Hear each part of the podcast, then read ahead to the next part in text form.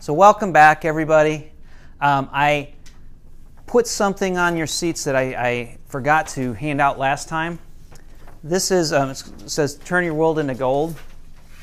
And what this is, is it shows you some things that you commonly would say to your kids and how you can rephrase it so that you're allowing them to be powerful and that you're you are not you are sending the message i expect you to control yourself so there's just a, a couple of things. Rather than making a command i'm going to tell you what i'm going to do. I'm not going to imply that i can control you. I'm going to say this is what i expect you to do and this is how i will respond if you do that. So one of them just on the right side a couple down like keep your room neat okay? That's a that's a command. Nothing terrible about that but the problem is i am trying to control you with that command. Another way to say it was all keepers of neat rooms are welcome to join us for ice cream. Okay? Now, you don't have to give a reward every time. Please don't give a reward every time they do what they're supposed to do. But I'm going to tell them what I'm going to do. Okay? I might even say something like, You are welcome to come join us for dinner as soon as your room is clean. Okay? I can control when I give them dinner. I can't control when their room is clean, and I don't want to. I want them to decide that they're going to clean their room. So there are a lot of suggestions on this list. It'll be real helpful, and I'll probably um, put it up on our Facebook page. I want to talk to you about the amygdala. Okay, the amygdala is what you just felt. That sensation you just felt was your amygdala just got hijacked. Okay, it was it was a everybody, every human being has this natural fight, flight, or free defense mechanism inside you. And so on that video, as you're watching, you're wondering, this is kind of fishy. Maybe you've seen it before, maybe somebody already got you with it, but this is kind of fishy. You're a little bit on alert, but you're not ready. And then when that thing jumped, it, it spiked, something spiked in your brain. Okay? And so what, um, what it is, is it's, uh, the amygdala is a roughly almond shaped mass of gray matter inside each cerebral hemisphere, and it's involved with the experience of emotions. So when we're scared, we don't think rationally. Right? When, think about it. When you're scared, you're not thinking, I need to do this and this and this. You're scared, you're like, I need to get safe. I need to get protection right now. And so we disconnect from people, we disconnect from whatever else is going on, and we start trying to protect ourselves. Okay, so, so scientists have, have figured out that it, it comes down to three ways when that amygdala gets hijacked is we fight, okay? We want to fight it. We want to battle whatever the issue is. And, um, you know, I've felt this many times when I feel scared, and I can be just scared that um, I'm not being heard. I'm scared that I'm not being respected by my kids. Okay, my amygdala is getting hijacked. I hear them mouth off to me or their mom. My amygdala gets hijacked. Okay, then there's flight, Fight is basically run away. I want to get away from this issue. I want to get away from the problem because I need to feel safe. And then there's the one that, that is less known, they've kind of just come up with it recently, is freeze. Now, freeze is basically you are trying, you just feel frozen in the situation that you're in. I have a story that one time when I was a kid, I remember freezing. I was um, playing baseball in the front yard with um, my cousin and um, one of his neighbor friends. We were at his house. And we were playing baseball right in the front yard, right in front of their house, and I hit a foul ball straight back into the siding of their house. Didn't break anything, but it hit right into the siding. And we didn't think too much, so we just kept playing.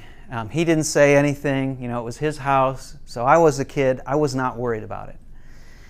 They threw another ball, and I fouled it straight back again right into the siding. And this time his mom came out and just started screaming at all, all of us kids out there, just screaming.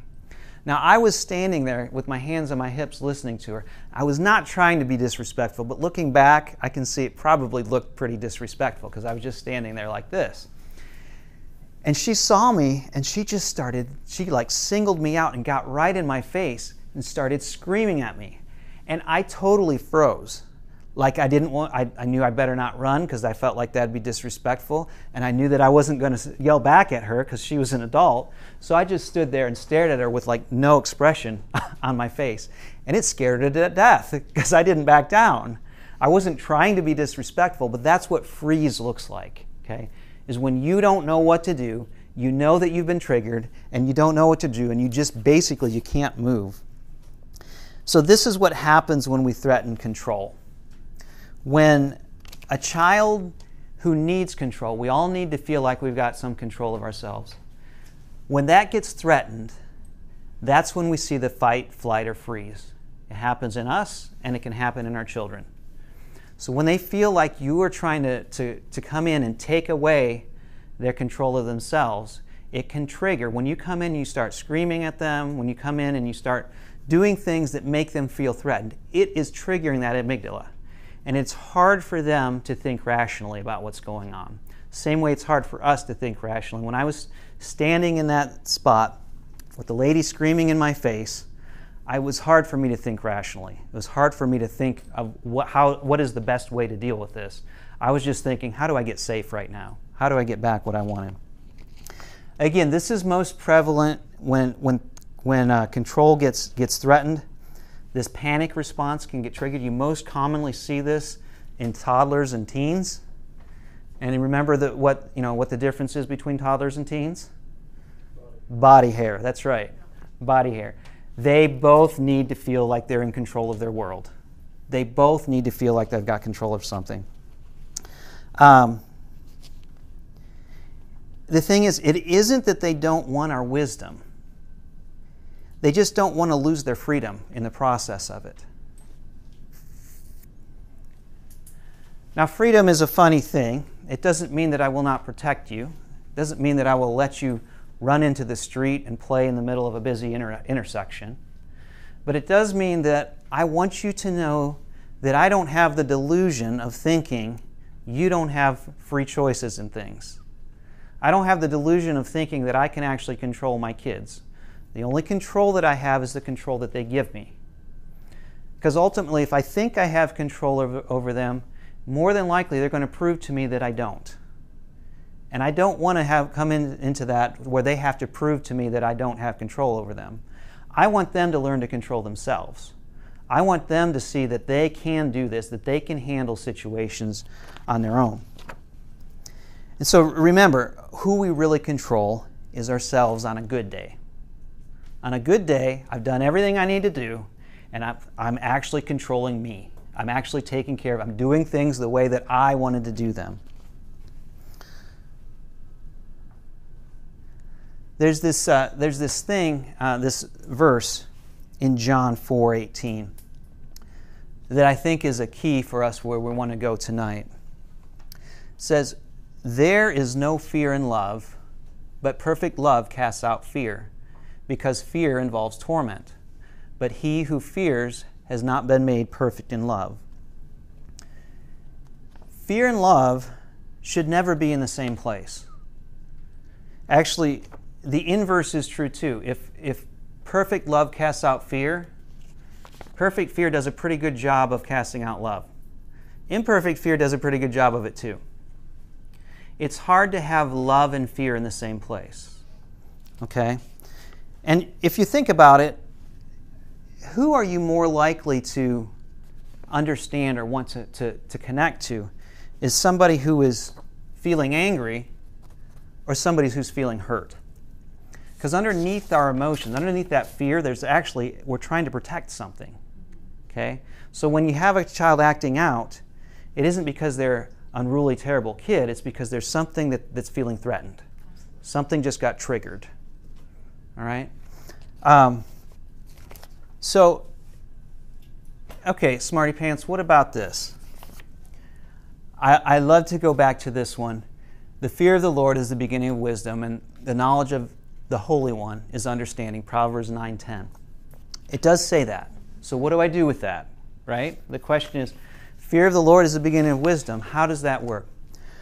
Well, I can't I can't give a, a I don't like when people come in and say, well, that's not really fear. That's just respect. Because then we would need to completely change the translation. But I will say the fear of the Lord is something different because the fear of the Lord does not make us want to run away from Him, it makes us to want to run toward Him. Okay? So the fear of the Lord is something that's actually drawing us into Him. When we talk about fear, though, in our lives, we're, we're saying, I, I better be afraid to do the right thing, and I don't want I want to hide. I want to be away from you. So when we're dealing with our kids, we want to make sure that we're not putting fear into them, that we're showing them love. Now, love does not mean that they don't get consequences. Remember, we talked about some consequences last time. They need to have consequences so they can learn. But the consequence is not, I dis- disconnect from them. The consequence is not, they wonder if I still love them or not when they mess up. The consequence is whatever happens naturally or whatever I can control in my life that makes them think, why did I make that decision? I have all these choices and I made a poor choice. Why would I choose that when I could have chosen the other one? And I want them thinking that. I want them to realize I've got at least two choices here, and one of them might be really dumb. Why would I choose the dumb choice? Classically, what we think is we've got to scare, scare kids to think that so they don't make a dumb choice. You know, if, if you don't scare me really bad, I'm going to stick my finger in the light socket. Well, not necessarily. If I know what that's involved and if I have, know that I have freedom, I don't want to stick my finger in the light socket because I know that would be a bad idea. Um, there's a lie that we often deal with, and the lie is about control.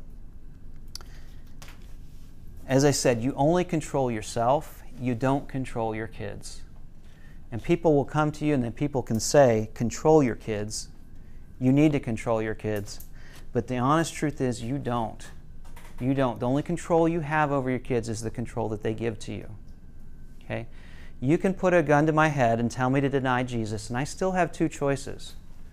I still have that freedom that, that Jesus actually paid the price so that I have free will. I can choose one way or the other. And what I want to go after is a heart connection. I want to connect with my child in such a way that they know that it hurts my heart, that it matters to me when they're making a poor choice, and it matters to them that they know that they are they're golden. They are so amazing that they I, I believe that they can make good choices. That I know that they can do this. There's a, a lie that we underneath this, under this lie of control that we deal with, is that violence and anger equal power. Most of the time, somebody who's getting violent and angry is actually feeling powerless. They're, they're reacting that way because they're feeling out of control, and I need to do something to try to get myself some power here. So I'll get, I'll get loud, I'll get angry, because I need people to start respecting me. I'm feeling disrespected, I'm feeling out of control. So I'll get loud and angry because I need to feel that. There's another lie that we deal with is that other people control me. And we do this like when we say, tell somebody, you make me mad. Well, if I could make you mad, think about this. If I had the power to make you mad, if I had the power to control your emotions, I would never push the mad button. I would never push the mad button. If I could make you something, I would always pick, you think I'm amazing. You love me. You think I'm great. Okay? So we need to recognize our emotions are, are, are what we do, are choices that we make. Nobody controls that. And I don't want to put on my children that I expect them to control my emotions. I expect me to control my emotions. Okay? So when I'm dealing with a bad situation, a mistake that they made, I, I want to take care of myself so that I can control myself when I'm dealing with that. I want to model to them that I can control me. Because ultimately, as they grow up, I expect them to control themselves. I want them to see what it looks like to control yourself in a situation that is not ideal for you. There was a time um, when uh, Angie was uh, home with Kara and I was away with uh, Caleb at a Cub Scout camp. And um, Kara, when she was little, she just, you know, she likes mud and stuff now, but she's 10, so it's not as big of an issue because she'll come in and clean up. But when she was like two, and she liked getting into stuff, there were days that we wondered what, if we were going to survive. So Caleb and I were, were at Cub Scout camp, and Angie's home with Kara, and she knows, like, okay, I have to shower at some point, but I don't know what this child is going to do if I go take a shower. So I'm going to do a really quick shower and come out, and hopefully everything will be okay. Well, she takes her shower, she comes out, and Kara comes walking in the door, and there's sticky stuff all over her fingers. And Angie's like, What did you do? What did you get into? And Kara's just like playing with this sticky stuff. She had taken, she, Angie goes downstairs and she sees that Kara had taken an entire bottle of maple syrup and poured it all over our carpet floor. Carpet floor. Oh Yeah. So now Angie is like, all right, I'm not happy about this. And I need to take a break here and deal with this because I want to show her the best me. I want to keep her accountable for this. And she basically said, I need to put you in here because you're not safe for me right now. I need to set you in here for your own safety so that I can gather myself and deal with this. And that's what she did. Sometimes we have to make sure that I'm modeling to you I'm controlling myself in this situation. It took us months to get, we went over with the carpet cleaner over and over and over again. And we had her help clean the carpet. We, we knew if she's the only one cleaning it, it's not going to get clean. And we finally got the odor out, but it took us forever to deal with it. And it was an exercise in self control it was really an exercise in self-control that we had to learn okay how do we how do we make sure that we let her know this is not okay but we, we still love her? And i have control of me but i'm expecting you to control you. Oh, it was it, and, it, and it, it was a challenge. And kara was she's such a great kid but she was the one that would she would know how to trigger those little things. And it, oftentimes with her she, she loved to explore it was not intentional, which makes it easier to deal with mentally, but not easier to clean up.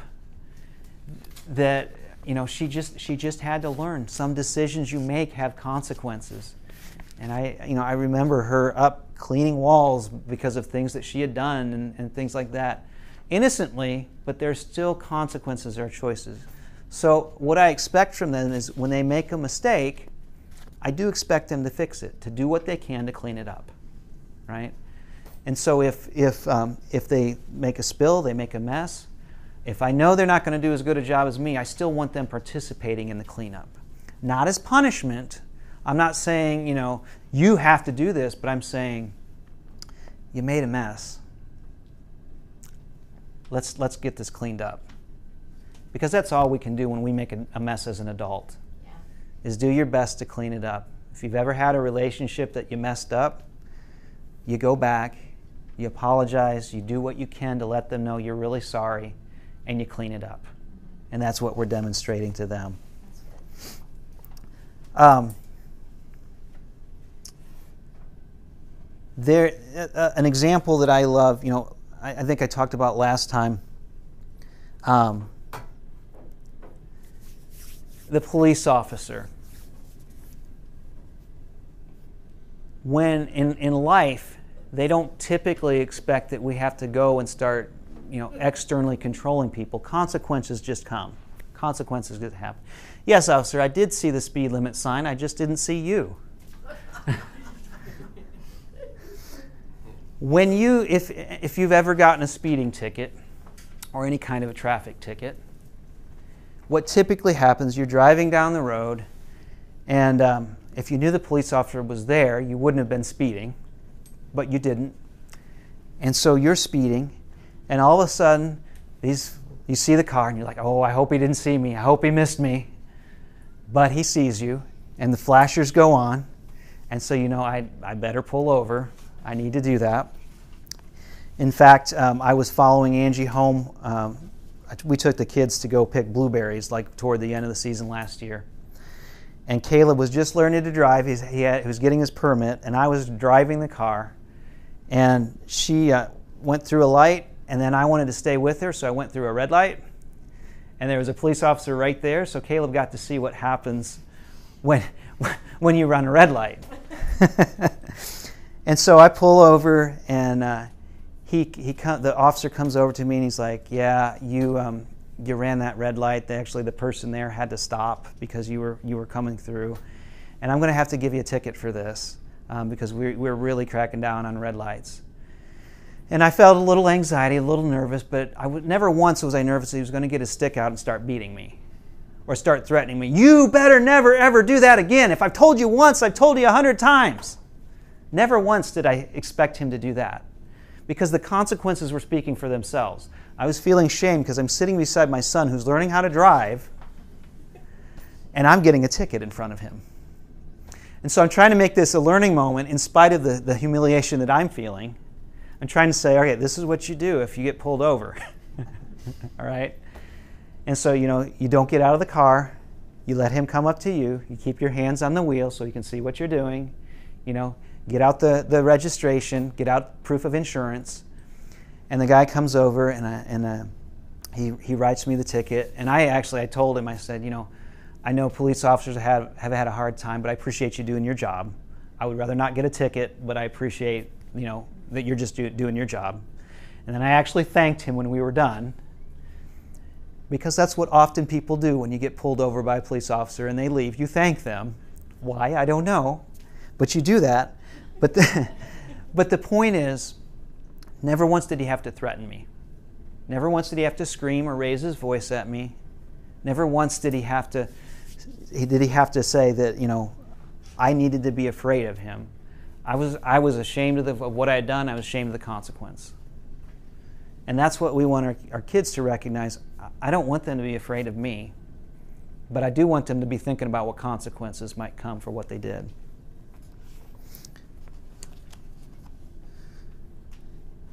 Now, there is bad news in this. And the bad news is fear can work. It can work. It just doesn't leave much room for love. So you can, especially when they're younger, you can get your kids to do things through fear. It will work. You can, you can you know, scare them into doing what, what you want. If you remember the, the red truck, yellow truck example we gave last week, you can yellow truck them for quite a while. Basically, there's a, a, a little red truck being smashed by a big yellow truck, and the, the implication is that the yellow truck is the one with the power, and the red truck has no power, so you better do what the yellow truck says. You can yellow truck your kids for a while. The problem is they keep growing. Like you keep feeding them, and they keep growing. And so eventually they start thinking, you know, I think I'd like to be the yellow truck for a while. I think I want to do that. And pretty soon they, they started getting a little more belligerent, a little more disrespectful because they learned that you need to use disrespect and power to get what you want. And so they're going to mouth back and they're going to snap back to try to try to do what was modeled to them. And you might be able to hold on to that for a while, and it may even work their whole time that they're in your house. The problem is the message of love will not come through if they have to be afraid all the time. That's the problem. Think about you know what we know of, of uh, North Korea. There's a lot of yellow trucking going on, a lot of this is what I say, this is what you have to do. But I don't think of North Korea and think love. I don't think that's a place where there's a lot of love going on when I think about it. And that's kind of how it is is you can get at least for a time if you have the right resources, you can use fear. It's just not it's just not a good thing if, if we're calling ourselves Christians and we want to bring love to the world, it's just not a good tool that we want to use to do that. So what I want to ask then is we want to think about what's under the, the anger, what's under the withdrawal. Okay? There are three things feelings and needs. There are three things that are underneath that hurt. I don't feel important or valuable. I need to know that I'm valuable to you. So somebody can get angry, but what really is underneath that is hurt because they don't feel important, they don't feel valuable. You'll see this a lot of times in sibling rivalry. One kid feels hurt because the other one got something they didn't, but they show anger. What's really underneath that is hurt. Or scared. You can show anger, you can show, you know, hiding things if you're feeling scared. I'm afraid of consequences that that that you don't love me, that I won't get my needs met, etc. I need to know that you love me more than you are upset at the mistake I made, and that my needs are important to you. however upset you are at your kids, it still needs to be clear that you love them more than, than how upset you are. That your love for them is stronger than whatever you're upset about. That needs to be clear through the whole thing. Doesn't mean that what they did is okay. Whatever mistake they made, it's okay to let them know that really hurt me. That really hurt when you made that choice. But what I want them to know is, regardless, I still love them because that's what God does for us. That's how He treats us. And then powerless. You're trying to take control of me and I don't like it. I need to feel like I have control of myself and a say in what happens in my life. That's why we do the choices that we talked about last week. You know, the kid that, that is fighting bedtime, the choices that you can give are would you like to go to bed 15 minutes early? Do you want to go to bed on time? They need to feel like they've got a little, a little control, a little power. That'll help kind of diffuse things. Um, recently, uh, well, you want to identify which one of these are happening. You want to try to figure out. Sometimes you're just talking to your kids. Are you feeling hurt? Are you scared? Are you feeling like you don't you're not getting to do control what you want? You want to identify what's going on in them so that you can control you and work on your own needs. It's a lot easier if I can see my kids my kids feeling hurt, but they're acting angry. It's a lot easier for me to deal with that. Oh, they're hurt. That's why they're acting that way. It's not okay that they're doing that, but if I see hurt instead of tantrum, it's a lot easier for me to deal with that because now I'm addressing the hurt. If I, if I see scared, you know, he's scared that I don't love him. That's why he's acting like that. Well, now I can deal with that. I can look at what's going on and, and say, all right, you need to know that I love you. It's, it's not okay to ask for my love that way, but you need to know that I love you. And that's okay. Um, recently, the, what, what this looks like is recently one of our girls, who I will not identify to protect the guilty,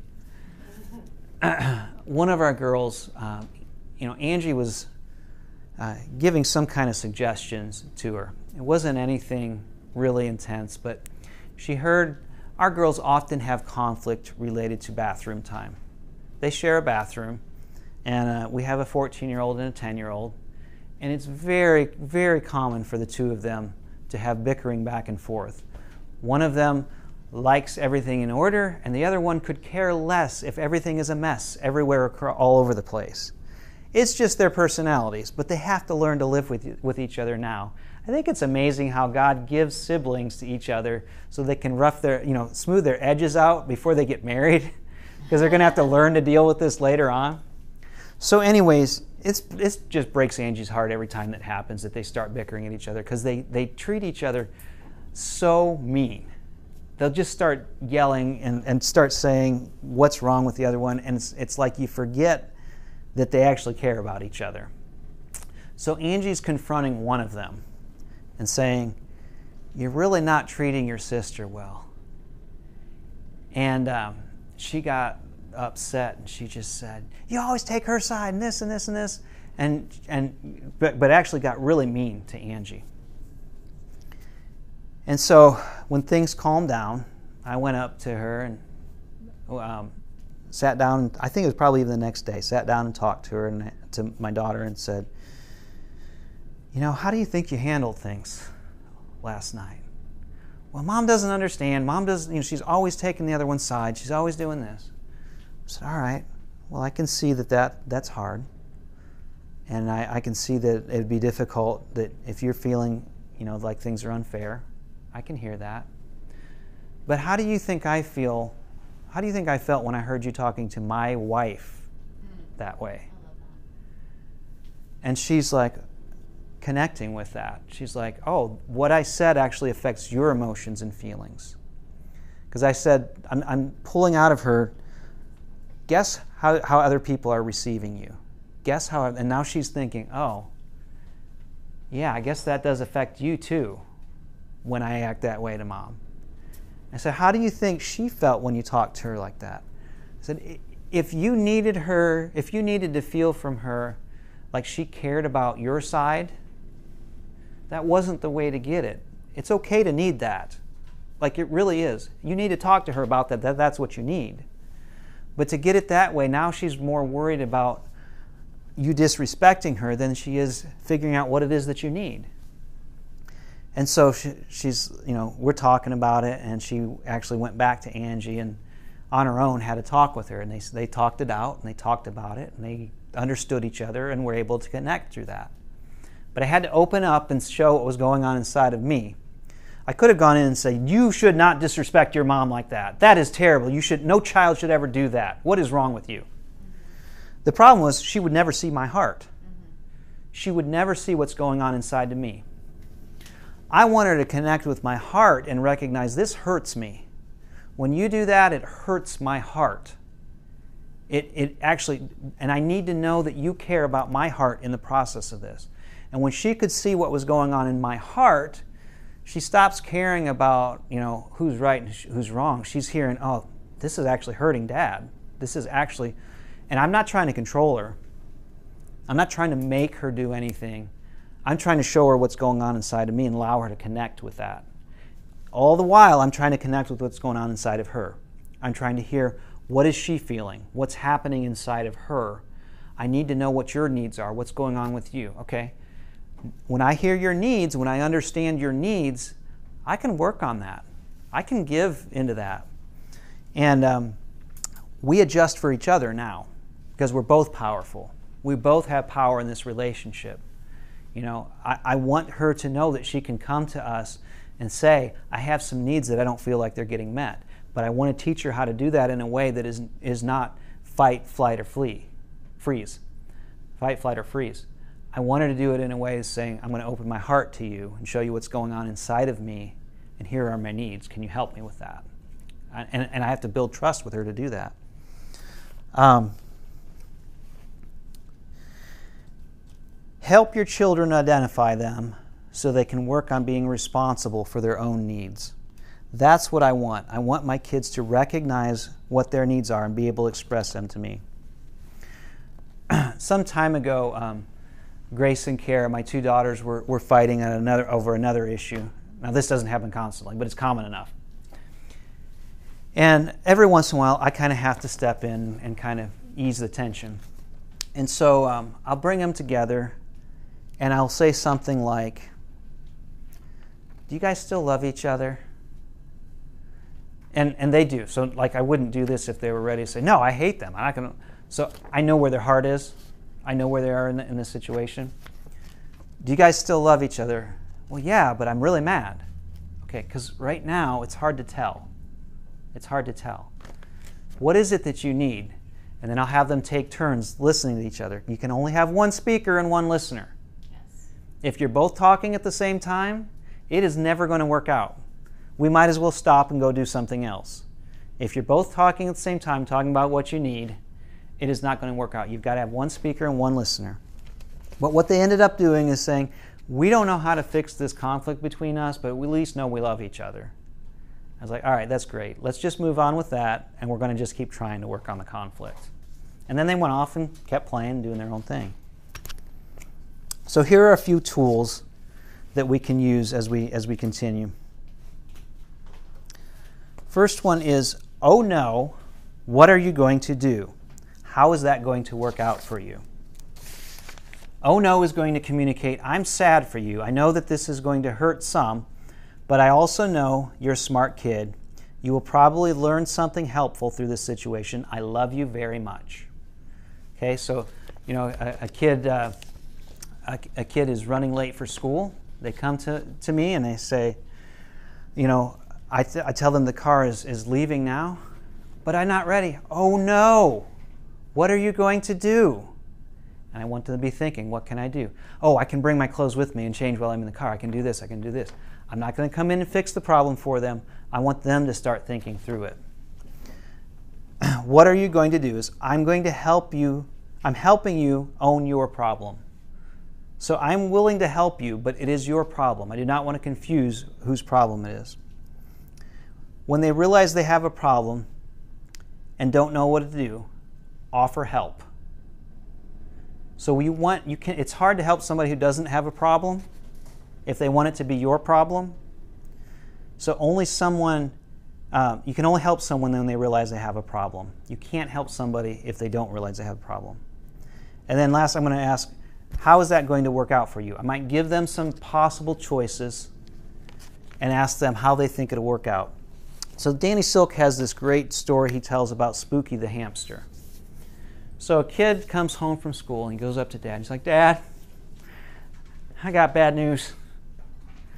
What's wrong? I left my backpack on the bus. Oh no. Yeah.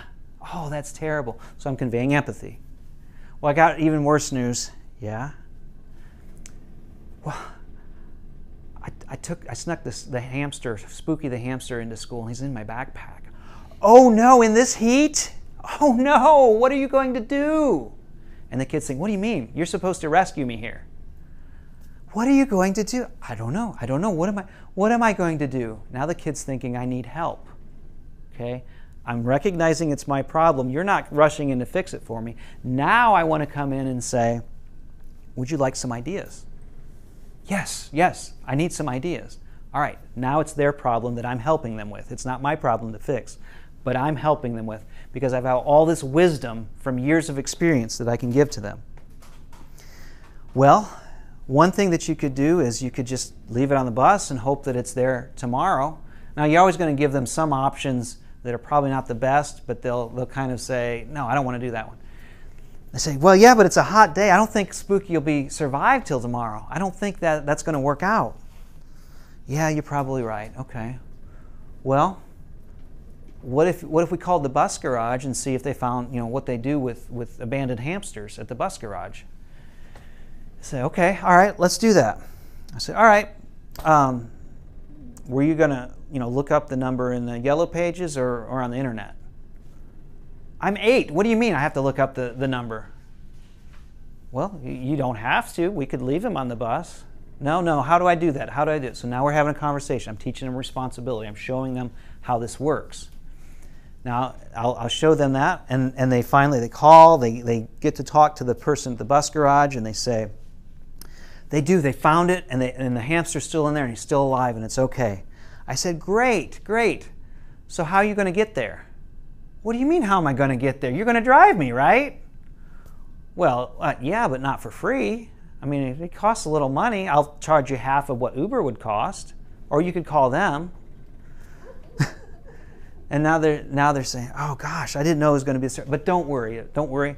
You don't have to pay me cash. You can pay me in labor. I accept labor.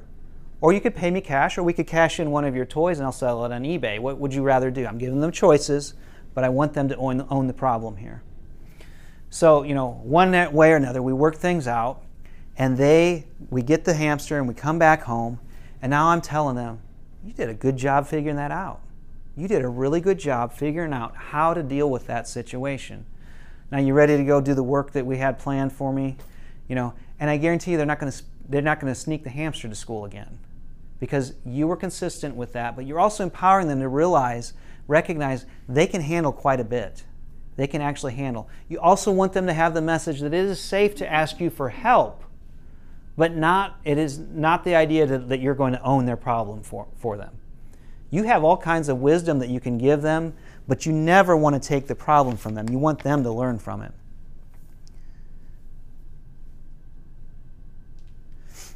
Uh, another one is um, no problem, don't worry about it. This one is a great one because what no problem means is if I tell a child no problem, what that means is no problem for me, but there might be a problem coming up for you if you're not careful. Okay? So, you know, in that, in that instance, um, no problem. You know, I'm sure that, that, that something will happen to that hamster. Maybe they'll give it away to somebody. No problem, though. I'm sure they'll have somebody. You don't like brushing your teeth? No problem. You know, I think I can get I can get discounts on root canals. That's no problem for me, but there might be a problem coming up for you. And don't worry about it. I tell my kids don't worry about it all the time because when you tell a kid don't worry about it, what do they do? They start worrying about it. Yes. So if I say don't worry about it, that's a cue to me that they're thinking, "Oh, wait, why did he say don't worry about it?" There's something I need to be concerned about here. So there was a um, there was a mom who was practicing this with a teenage son, and he would not clean his room to save the world. And so um, finally, she's like pulling her hair out, and she's coming in. She's got to come in with with a plan. So she gets a plan. She comes in, and she comes to her son, and she says, "By three o'clock." This room will be clean. He's like, yeah, right. Okay, whatever. She said, no, it, it will be clean. Um, would you like to clean it or would you like me to clean it? It's like, well, I never thought of this before. You could clean it? Yeah, you can pay me to clean it. Oh, I can pay you to clean it. Yeah. You want to clean it or you want me to clean it? I'm not paying you to clean it. No problem. Don't you worry about it. We'll work something out. Okay, so now he's thinking, what do you mean, no problem? Three o'clock, she comes in. She cleans the room that she's the way she's always dreamed of cleaning it. Complete everything's spick and span in order, the way that she wanted it, and everything's done. And then she goes to him and she says, "So um, I wondered how we could work out this payment thing for me cleaning your room." He's like, "I'm not paying you to clean my room." She's like, "Don't you worry about it. I'll figure something out." And he's like, "Okay." So. Um, he goes to school the next day and he comes home and his PlayStation is missing. He's like, Mom, where's my PlayStation? Oh, well, you know, remember that payment thing we talked about? Well, I figured I'd pawn that off so that we could pay for me to clean your room. What? But don't worry, I pawned it off to Johnny down the street, and he said you could probably do some work for him if you wanted to get it back or not what happens is she's controlling what she can control, and he's not going to be, put up a fight about cleaning his room again. She's consistent with the consequences. She's saying what she's going to do, and because she's not going to, she's not trying to control what he does. I did this same thing I mentioned last time with my daughter, my daughter Grace. Is she wouldn't clean her room, and I told her, you only need to clean, pick up the toys that you want to keep. Everything else and I'm, I've heard this story and I'm thinking, you know, oh, this is going to work. You know, she's going to she's to want to clean it up because she know, knows that I'm going to sell them. But when she found out that I was going to sell them, she's like getting excited and happy about it. And what I discovered is I cleaned up her room, put all the toys together, and I was going to just sell them on eBay if she didn't want to do work. She didn't want to do work, so I sold them on eBay. And she was happy about it. What I discovered is she had too many toys. She didn't know what to do with all the toys. And when I sold them, she was happy about it. She was actually excited that I sold the toys. And everybody was happy. She'd bring her friends over and she'd say, Look how empty my room is. Isn't this great? And so what I discovered is she had a need that I didn't realize. I thought, I thought if I just got, you know, if I got serious about uh, taking away her toys, she'd clean her room. What she really needed was less toys. And so we figured that out together. And, no, and everybody was happy in the end. I was happy. I got a little extra cash. The room was clean. She was happy. She had less that she had to worry about. We all worked on it together. Um, the other thing is a training session. A training session looks like this you're going to give them a task that they can handle, but you want to secretly hope that they fail. Now, why would I hope my child fails? Not because I'm evil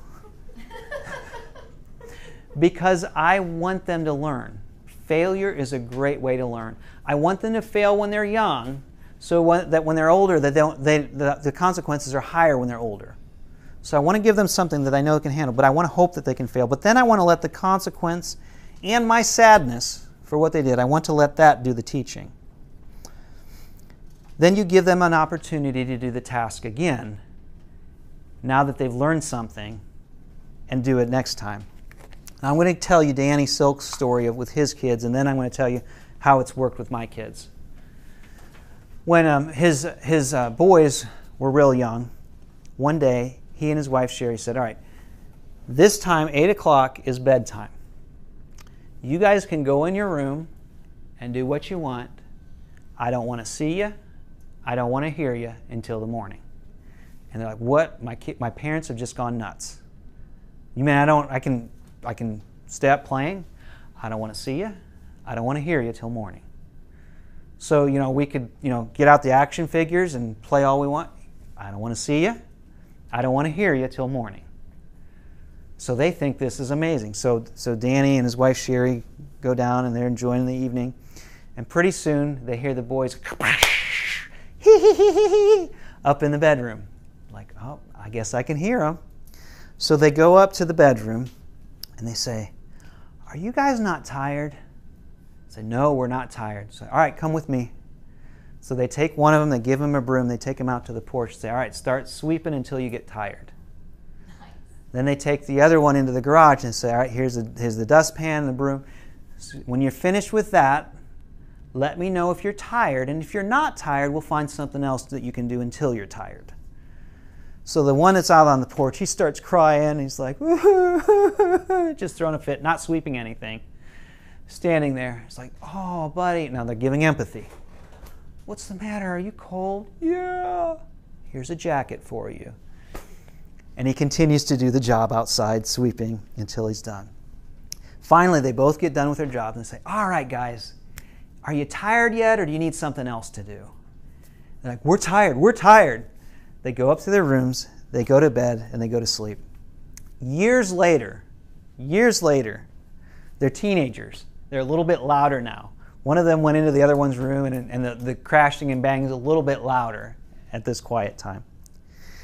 All they do, the, the Danny and Sherry, from the couch, yell up the stairs, do you guys are you guys tired? Or you need something to do. And they're like we're tired. One opens the door and closes the door opens the door and the other door go back to the rooms and stay separate. Because they learned early on we will be given something to do if we're not tired okay? Now i do this with my kids. I do this especially um, they're, they're not too bad on regular nights but when they have friends spending the night i don't ever know what we're going to get and so I've done this um, before um, with my kids. If it's getting loud in the middle of, you know, getting late, I'll pull them out and say, are you, gonna, are you tired do you need something to do? Or I may just say, you, can you be quiet in your room with your friend? Or do you need to sleep downstairs while your friend sleeps upstairs? And it actually works. I bring them out and I say, because they know that I will do it. They, they're, ter- they're, they're, they're terrified that I will do it. Not scared of me, but they know that the consequence will come. I'm not threatening them. I'm not saying that, by saying, do we, how do we need to adjust this? Are you tired or do you need something to do? If you have a kid who likes stuff to do, That's what I was gonna ask. Like, what do you have? What do you do? if give them the worst stuff. Like the stuff that you hate doing, toilet cleaning, you know, gross stuff. You got to find the worst stuff that they hate doing, the monotonous stuff. Make up stuff if you have to, you know. Um, pulling weeds. to do that. If if they then you then yeah. My child is not defiant, sorry, but Yeah. I have a lot of kids at my school. Just Sure. defiant. Well, and we'll talk about next week about connection. But but to, to start with that, if you don't have connection, you need to work on that first. You got to start with connection first. But what I would do if they're saying no, I'm not doing it, I'm not doing it, I'm not doing it, I'm still going to control what I can control. All right. So I, I um, there was a mom who was with with her sons, and they would just tease her and throw fits while she's driving in the car. And um, she just was humiliated, just couldn't stand riding with her two teenage sons.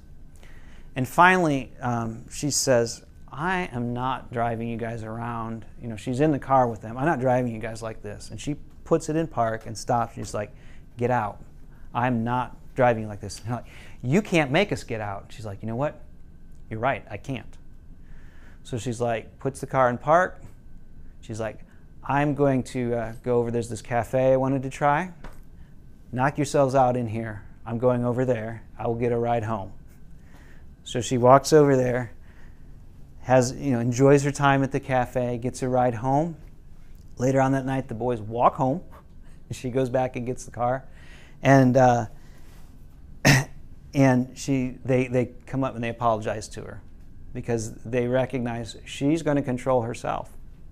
So you always want to come down to the point where you've got a plan that you can control what you can control. So if you got if you got kids that that's going to be too difficult, I'm going to find something else. Always there are things that I can control, such as meals. You know, when do they get their, their food?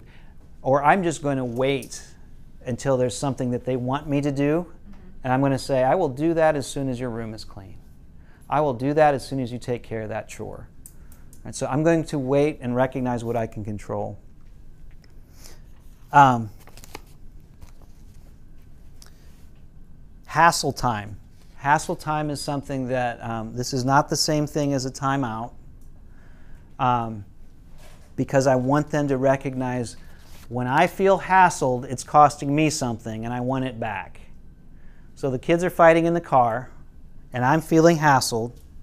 I'm going to go to them as like, is this time that you're, I'm feeling hassled right now, is it worth it to you to trade me for some hassle time? Well, what's hassle time? Hassle time is um, you doing something for me the equal amount of time, at, starting at least 20 minutes, that it cost me. So if I'm feeling hassled for five minutes, the price starts at 20. So five, so five minutes is not minute for minute. Starts at 20. Then if I want to go beyond that, I'm going to say, I'm feeling hassled right now. Do you want it, is it worth it to hassle me right now? Then you will owe me that 20 minutes. You can do that 20 minutes back in labor. You can do it back in time that's quiet. You, de- you decide what works best for you. But I want them to know the consequences of stealing my time is that I want that time back. I want replenished. I want something more back out of that. And then um, chair, quiet place, that's another thing that you can do um, with kids who just, they seem to have all this energy and they won't go to bed. I would say, you know, you can sit in that, if you're not tired, you can sit in that chair as long as you need to until you get tired. You can talk all you want, and they may be trying to ask me questions. I'm going to start using my one liners with them if I respond at all. I know, probably so, that could be, I don't know. I'm going to continue to go after that and just let them sit there until they get tired, until they're worn out. And I'll, I will say, let me know when you're tired, when you're ready to go to bed. It's not the same thing as a timeout, it's a consequence because they have control to decide when they're ready. I'm letting them decide when they're actually tired. Um, some other examples when, um, when Grace and Kara, a few years ago, they went on this kick saying that they wanted to room together now, I know that they have very different personalities, and I think this is a terrible idea, but I told them, listen, you guys are powerful. If you can tell me a month from now that you still want to room together, I will make it happen. But I'm only helping you move in. If after that you decide you do not like rooming together, for I will I will help you next year to move back, but I'm not going to help you. You will have to decide how you're going to move back. So they, they actually lasted a month, and I was surprised. I thought, I thought within that month they'd decide they didn't want a room together, but they still wanted a room together. They moved together, and um, we moved everything in. I'm thinking, I don't know how this is going to work, but I am not moving things back after they have made this decision. So they, uh, they go in, and probably, actually, for the first few months or few weeks, it actually went pretty well, but eventually their personalities started coming out, and they're realizing we're not the best roommates. It wasn't the best situation. But I told, them, and they come to me and I said, This was the deal we made. Okay? You guys wanted to do this. I will help you move back in a year. And um, you can move it back yourself, but those beds are pretty heavy and they're not going to be stuck in the hallway. You can move it back yourself or you can wait. So they ended up waiting, and it was rough for them. But they remembered that, that that was their powerful choice they made. And they, they you know, so in the future they recognize, all right, if I'm going to make a choice, Dad's going to follow through. It's going to be, you know, when he says that, he, he's going to mean it. Um, I want to give you this is a classic Danny Silk video. If you haven't heard the chicken coop story, this is a great story that kind of illustrates all we're, we're talking about. Brittany was about 14 years old. She uh, a very different value for getting the dishes done than, than, than Sherry did. And so every night I hear back and forth, Brittany, dishes. And I hear Brittany say, I will. Just a minute. So a while later, Brittany, dishes. I'm in the bathroom. A little while later, Brittany, dishes. I'm doing my homework like you said. Brittany, dishes. I will. They would do this thing back and forth, back and forth, back and forth. And I'm watching it. This is not going to work that good. and several times, Brittany would end up going to bed and not doing the dishes. Now, there is something special about dishes in the morning that Sherry really hates.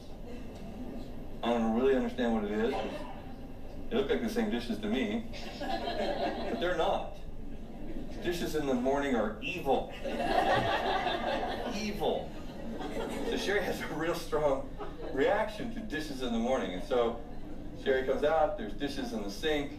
Sherry has this need to have a conversation with Brittany. They go to goes down to her room. So they're having this intense fellowship at the other end of the house. And and I can hear it on my end of the house. And you're like, ooh, ooh, ooh, oof. And then Sherry comes to my end of the house to tell me what she just said to Brittany, which I heard already. she doesn't respect me. She just disobeys me. I'm sick and tired of the way that she treats me. Ah. Okay, all right. Well, what are you going to do?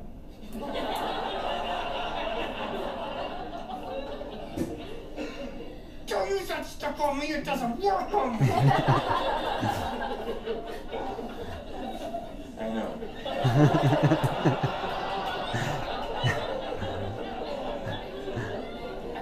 Meanwhile, Rebecca comes over. Now, Rebecca is a 14 year old. She's got her little ponytail. and she's hanging out with Britt, and then pretty soon, boom, they're both gone. They're both at Rebecca's house. And Sherry comes out of the room and notices that Brittany's gone. She is very unhappy. Extremely unhappy. And so she comes back and says to me, What are you going to do? So what am I going to do? Yes. What are you going to do? So honey, you are giving this problem to me. Is that what we're doing here? Yes. I said, okay. You promise. Yes! So I get up and I go in and I do the dishes.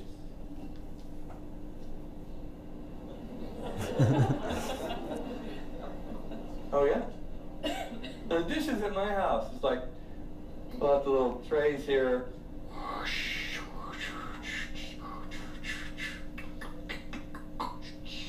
I'm doing the dishes. It took, you know, seven minutes, maybe. Maybe. Like, Brittany comes back. She and Rebecca.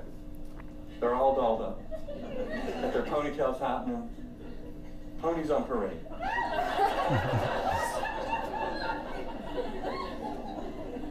I said, hey, Britt. Hey, Becca, how you doing? Hey, Mom. Hey, Dad. Hey, we're going to the mall. Can, I, can I go to the mall? Is that right? Can I go to the mall with Rebecca and her mom? I said, sweetie, hey, I just want you to know I did your dishes for you. oh, Dad! I was gonna do them! Probably so. oh, that's not fair! And Rebecca's watching this.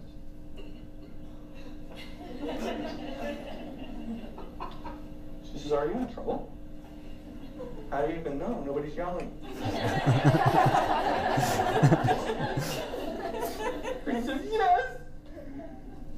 He's gonna trade me chores! Probably so.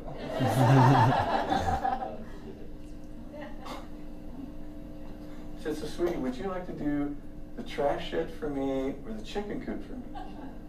See, because I'm the dad, I got the yucky jobs, right? I got the yucky jobs. She says, Can I look? of course you can. So off she goes to the trash shed. And I have to understand that living in Weaverville is, is this whole rural experience where you have to hide your trash from the animals, right?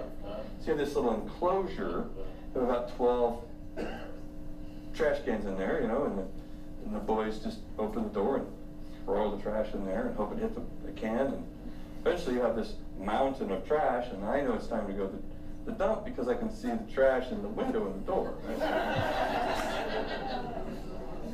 well, I could see it for quite a while. It's, I was going to get to it, you know.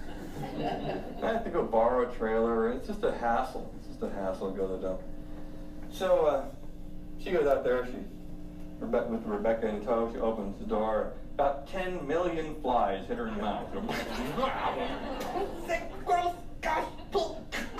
Rebecca says, What are we doing out here?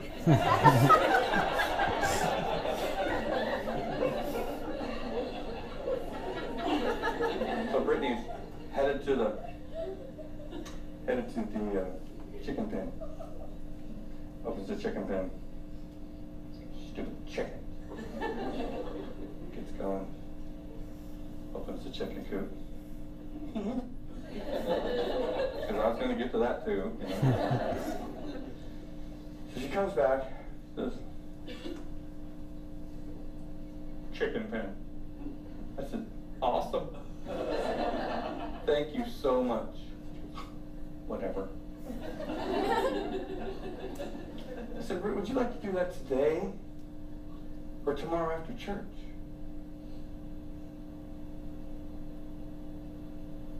I could do it tomorrow if you want to.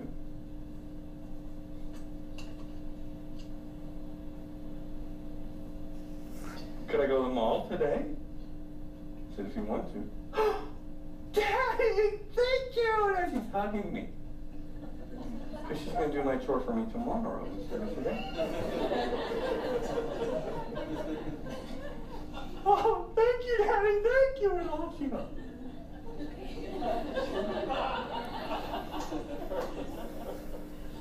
And lots of parents are thinking, oh, you did not let a transgressor go. oh, no. Oh, oh, say it isn't. Don't you know? that There must be bloodshed for the atoning of sin.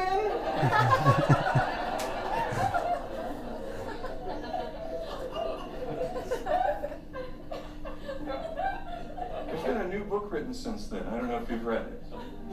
Just came out about 2,000 years ago.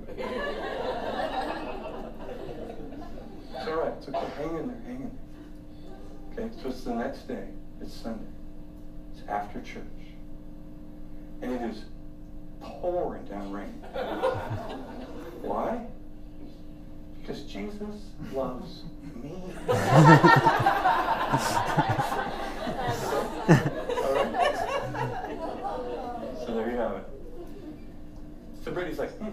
Mm-hmm, mm-hmm. I said, hey, sweetie, hey, did you want to wear my my rubber boots or those pretty shoes you got? Good. You want to wear a rain jacket or that pretty sweater you got? Your rain jacket. You want to use a pitchfork or the shovel? Probably need both. Probably so. So off she goes. One, two, three hours later, here she comes. She got straw hanging off her head. She's dragging tools into the, into the backyard. And meet her at the door. I say, hey, sweetie, what do you need? She goes, I'm done. I said, thank you so much. Whatever. And off she goes. Take a shower, get warmed up. Probably about a week or two later, I hear Sherry say, Brittany, dishes. And Brittany says, I will in just a minute. I get up off the couch. I say, hey, sweetie, I got them for you. She comes running through the house. you get away from my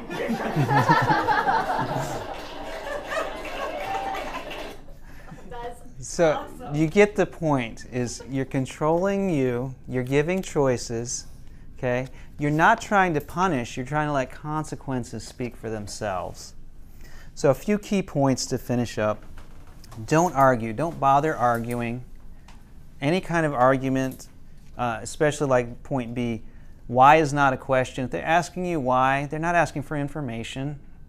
They're trying to talk you out of what you what they want. Okay? So go back to your one liners. Okay? Why? I don't know. Well, you don't know? What do you mean you don't know? I don't know. I just don't know. That's just what we're doing. Hold them accountable. Make sure the consequences are not hollow threats. You have to be willing to follow through. So think through consequences before you give them. Don't wait till you get to the situation. That's why you're planning a, a training session with them. Okay? If you have a kid who has trouble getting ready for school in the morning, what you do is you call the school beforehand and you say, We're having this thing. I'm doing a training session with my child. They may come in in their pajamas today, and, I'll, and they'll have a bag with them to change when they get there. Schools love it because they know that you're trying to work on discipline with them. As long as you keep them in the loop, this will work. So you tell your, your child, the, bu- or the, the car leaves today at 7. Okay? If you don't have your clothes on, no problem. Don't worry about it. We'll just bring them with us. Okay? So, so 7 o'clock comes, they're not ready. You gather everything up and you bring them into the car with you and you drop them off at the school in their pajamas, carrying their clothes in. Okay?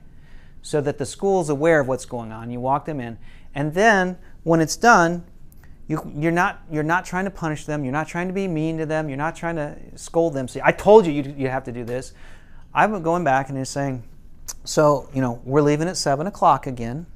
How'd things work for you at school last time? How did that work out last time for you?